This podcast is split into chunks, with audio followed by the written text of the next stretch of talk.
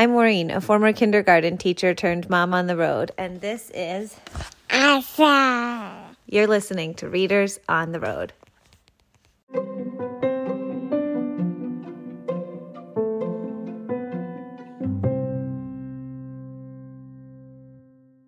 Maybelle the Cable Car. Maybelle the Cable Car by Virginia Virginia, Lee Virginia Lee Burton. Boston.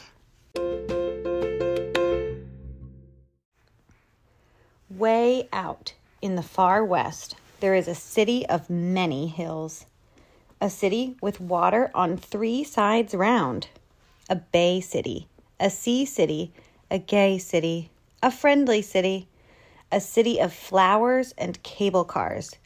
The city of San Francisco. To the people of this city who love their cable cars, and especially to Mrs. Hans Klussmann, leading light in the fight to save them from extinction, I dedicate this book. Signed Virginia Lee Burton, 1952. Maybelle was a cable car, a San Francisco cable car. Cling, clang, clingety clang. Up and down and around she went. Maybelle had a bell on top. Ring two to go, ring one to stop. Underneath, she had a grip to grab the cable under the street. She had three different kinds of brakes one for the wheels, one for the track, and an emergency brake to jam in the slot so she could stop whenever she ought. Maybelle had a grip man and a conductor. The grip man pulled the levers, pushed the pedal, and rang the bell for Maybelle to stop or go. The conductor collected the fares, called out the streets, and helped with the rear wheel brakes when the hills were very steep. Fares, please. Ting ting. Let's go. Not too fast and oh, not too slow. Stop at the crossing. Wait for the light. Then ride the cable right up to the top. Stop and look at the view. Down we go on the other side. Count for the curve. Hold on. Down again to the end of the line. Turn around and do it again. Fares, please. Ting ting. Let's go. No hill too steep, no load too heavy. Always cheerful and most polite. She rang her gong and sang her song from early morn till late at night. From late at night to early morn, Maybelle rested with her sisters in the big green barn. Born in San Francisco long ago, they had watched their city change and grow. The new come in and the old go out, while they remained the same. At night, while the city slept, they exchanged the news of the day or played the game Remember When until it was time to go out again. Remember when the city was small and everyone knew everyone else and nobody hurried and nobody worried? Those were the good old times. Remember when mansions crowned the hills, when our family was large and rich and famous, the pride of the city and the joy of the people? Those were the gay old times. Remember the Sunday afternoon rides out to the public parks and beaches and the all day outings on holidays? Those were the merry old times. They seldom remembered the terrible fire which destroyed the city overnight. Instead, they remembered how quickly the city rebuilt and grew some more. They remembered when many of the cable lines were changed into electric lines, and they remembered the first horseless carriage and how people laughed and yelled, Get a horse! Now the streets were crowded with traffic, and everyone hurried and seemed to be worried. Electric trolleys and gasoline buses had replaced almost all of the old family lines. Maybelle and her sisters worked for the city. The city had been so busy growing, she had neglected her little cable cars, and they needed a new coat of paint. Maybelle was always first out in the morning and last to come in at night. She loved her city. She loved her work, and most of all, she loved the people. Maybelle's hill was very steep and very slippery when wet. Even taxicabs stayed off this hill in damp or foggy weather, but no hill too steep for Maybelle. No matter the weather, wet or dry, she could not slip. She had her grip and three kinds of brakes besides. Ting, ting, ting. When visitors came from the rest of the world to see the sights of the city, they admired the beautiful views, the two bridges, the public buildings and parks and zoos. But what they liked most of all was to ride on a little cable car. They paid no attention to the trolleys and buses because they had plenty of those at home. This made Big Bill, the bus, just a bit jealous.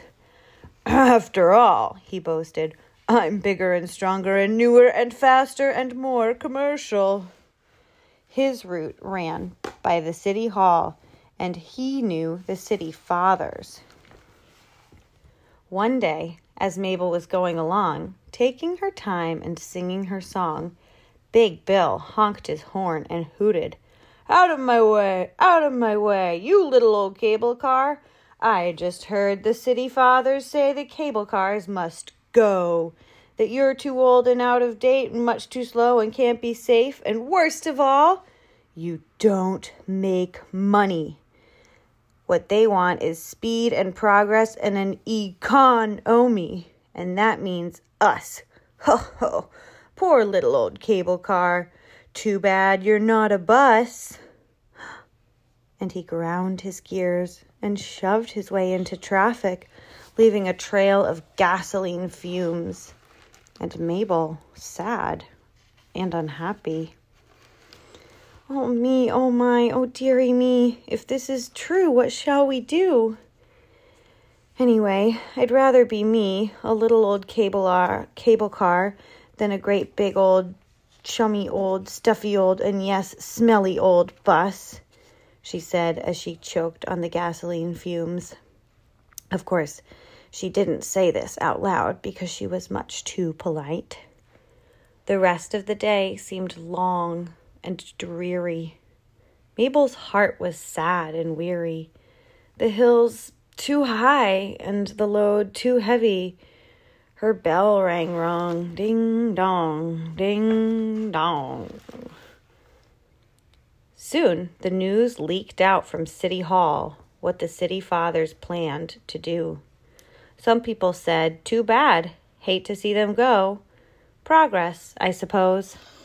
Others sighed and said, We'll miss them. What a pity for our city to lose her cable cars. We'll be like any city. And one person said, Why do we have to? We, the people, are the city. Why can't we decide? So they called a public meeting in the public library of all the friends of the cable cars and called themselves the Citizens Committee to Save the Cable Cars.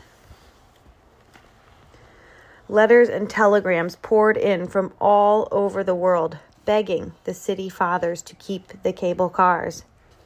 The Citizens Committee stormed City Hall, demanding a chance for people to vote to answer the question yes or no.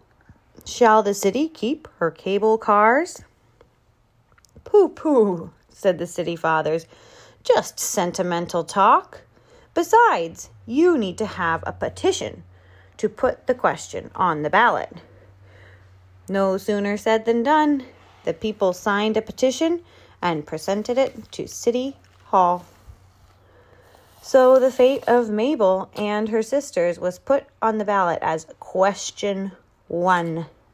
The Citizens Committee got busy with posters, parades, and publicities. Save the cable cars! Every day there were speeches, and the people started taking sides. Some said yes, and some said no. But nobody said perhaps or maybe. The no people had facts and figures, and the yes people answered with more.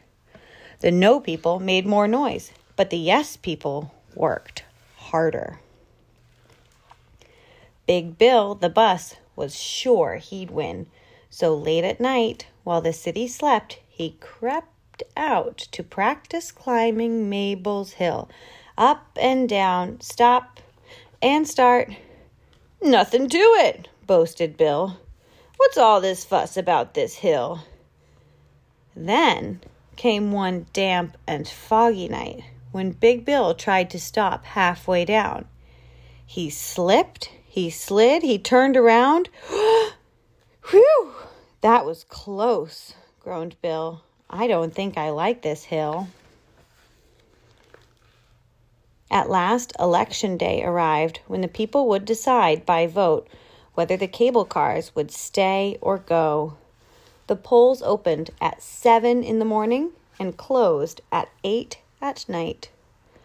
No more speeches, no more talking, just one vote from each and every one, and no one could tell what the answer would be until the polls were closed and all the votes counted.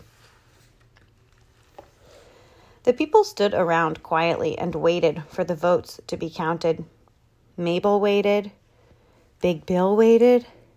The whole city waited to see what the answer would be.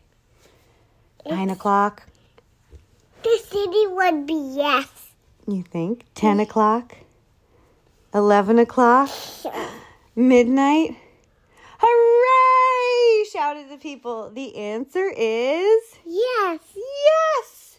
The cable cars have won. Three to one. Hooray for the cable cars. Long may they live.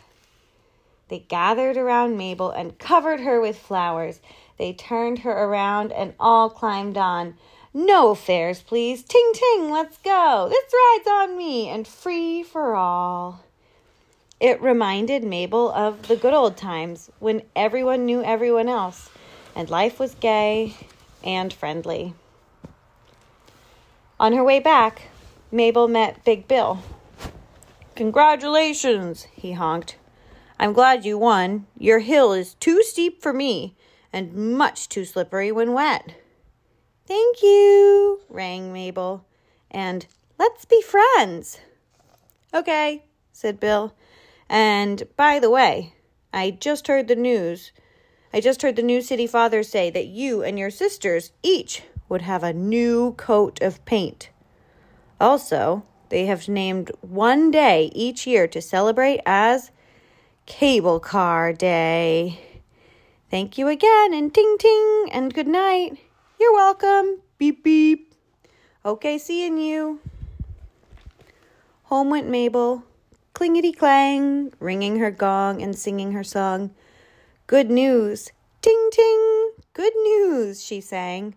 Our day's not done, it's just begun. The end.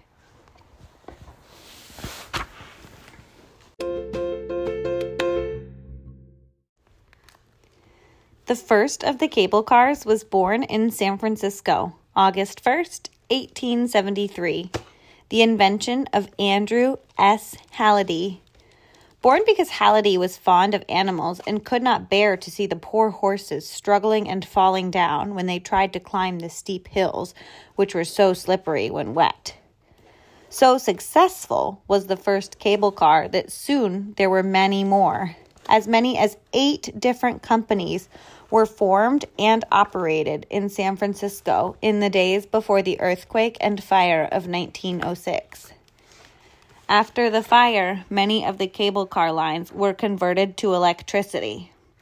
Then, as the city grew and changed, progress in the form of streetcars, gasoline buses, and trackless trolleys took over all but two of the remaining cable companies the Municipal Railway Company, owned by the city, and the California Street Cable Railroad Company, recently acquired by the city. For lack of space and to simplify matters, I have used only the municipal cable car, but the story of their survival is much the same. For further information on cable car history, I recommend Cable Car Carnival by Lucius Beebe and Charles Clegg. And if you want to know what makes them go, read Frank Parker's Anatomy of the San Francisco Cable Car.